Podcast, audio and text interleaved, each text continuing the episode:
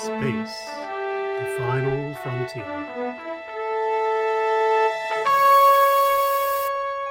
These are the episodes of the Cheap Astronomy Podcast. Its self imposed mission to talk about strange new worlds, to discuss new life and new civilizations, to cheaply go where no podcast has gone before.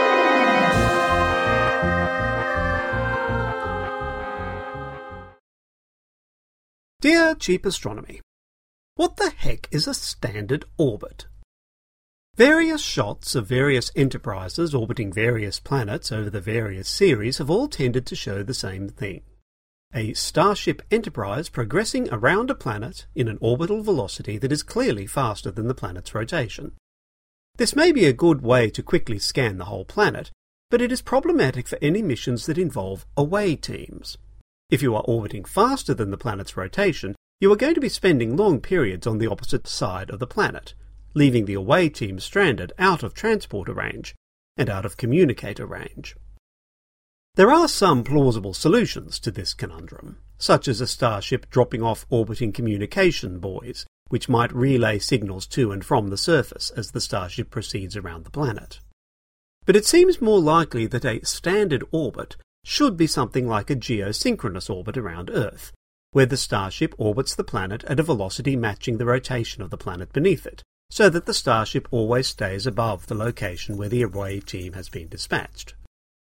But this is problematic too, since if the planet being orbited is of a similar mass and density to Earth, such a geosynchronous orbit can only be established at an altitude of 36,000 kilometers, now, pretty much every planet the original series crew ever visited had a similar mass and density to Earth, with all of them seeming to generate almost exactly 1 g of gravity on their surfaces.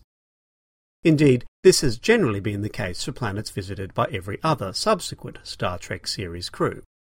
So, given the propensity of starships to visit Earth-like planets with Earth-like gravities, there is a problem since 36,000 kilometres altitude is technically outside of transporter range. Well, at least it is sometimes. According to Star Trek background texts, transporter range in the 23rd century, the time of the original series, was 10,000 kilometres. In the 24th century, the time of the next generation, it was 27,000 kilometres. Only with Voyager did it exceed 40,000 kilometres which would be sufficient to beam someone up while in synchronous orbit above an Earth-like planet. Of course, all that thinking goes out of the window if you include the J.J. Abrams reboot movies, where, in a timeline altered 22nd century, trans-warp beaming meant you could pretty much do whatever the heck you liked.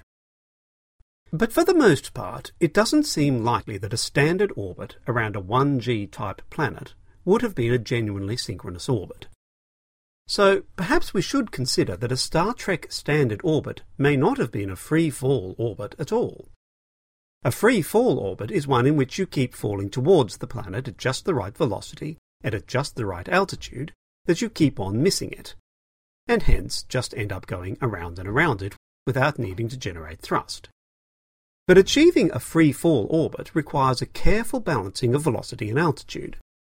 To maintain a geosynchronous orbit, a satellite maintains a 36,000 kilometre altitude by virtue of moving at 3 kilometres a second. Any faster and it will ascend, any slower and it will descend.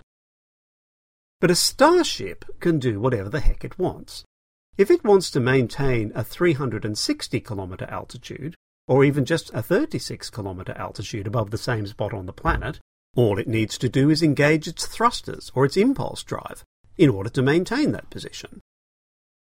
Arguably, this is still a kind of orbit, since the ship will still follow the line of a great circle above the planet's surface as the planet rotates. It's just not a free fall orbit. So maybe that's what every starship captain has instructed every helmsperson under their command to accomplish, every time there's been a Star Trek episode involving a planet. Helmsperson, do whatever you have to do to keep the ship above a point on the planet's surface upon which this episode's storyline will unfold.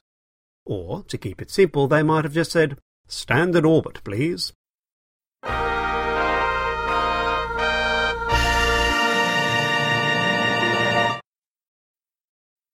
Hello, Steve.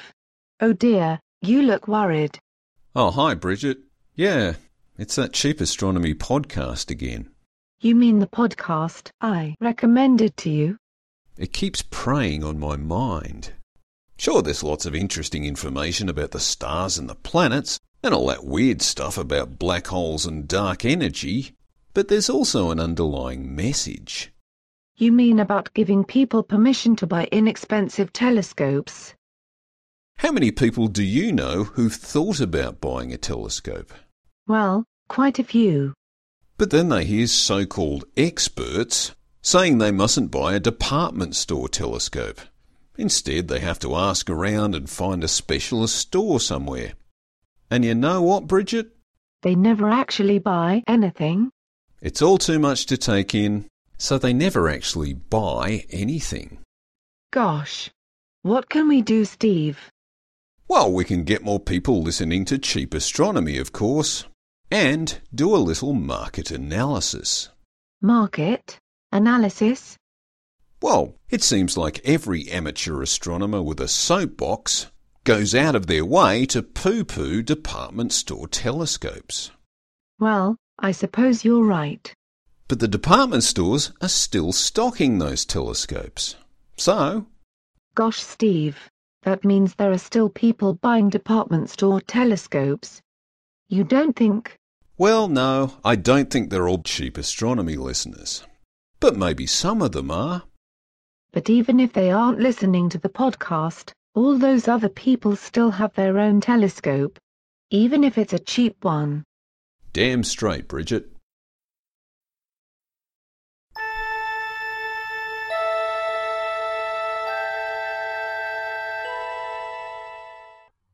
Dear Cheap Astronomy. So, what about tractor beams? No doubt you've heard that scientists have already developed a number of prototype tractor beams in the laboratory.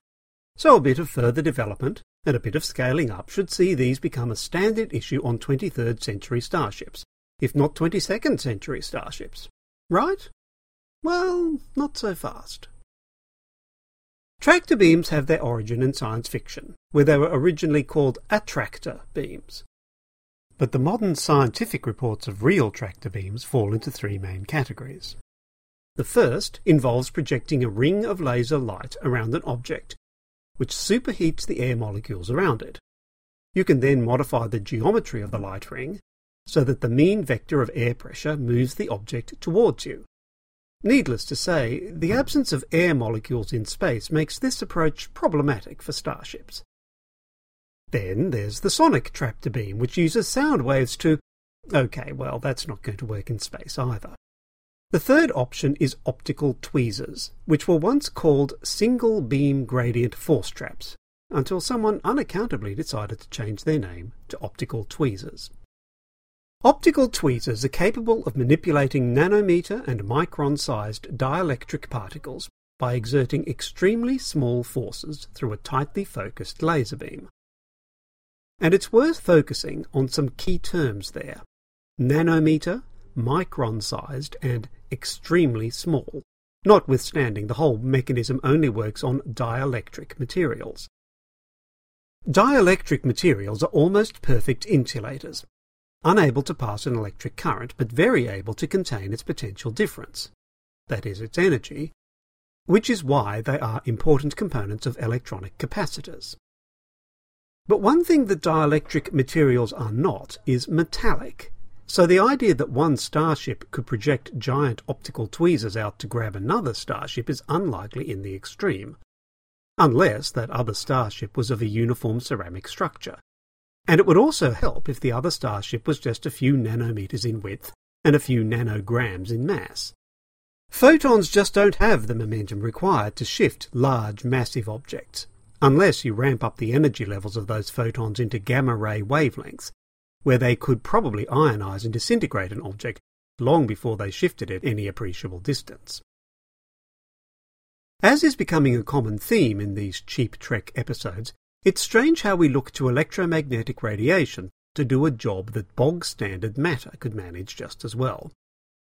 So, instead of trying to draw a distant spaceship towards you with a light beam, Why not just fire a grappling hook on a cable to achieve the same result? Or you could send out a few shuttlecraft to shepherd the thing into closer proximity first. All that said, optical tweezers really could change the world, and in much more subtle and intriguing ways than an implausible tractor beam could. Optical tweezers can manipulate objects at the microscopic, small end of town where matter tweezers just can't compete. So with optical tweezers you could build new kinds of materials that don't exist in nature. And you could take microelectronic engineering down to a whole new level. With optical tweezers you might be able to construct something with the complexity of Data's brain that really would fit inside Data's head, as well as coming up with ways to prevent that brain from self-annihilating when it comes into contact with anything mundanely electronic.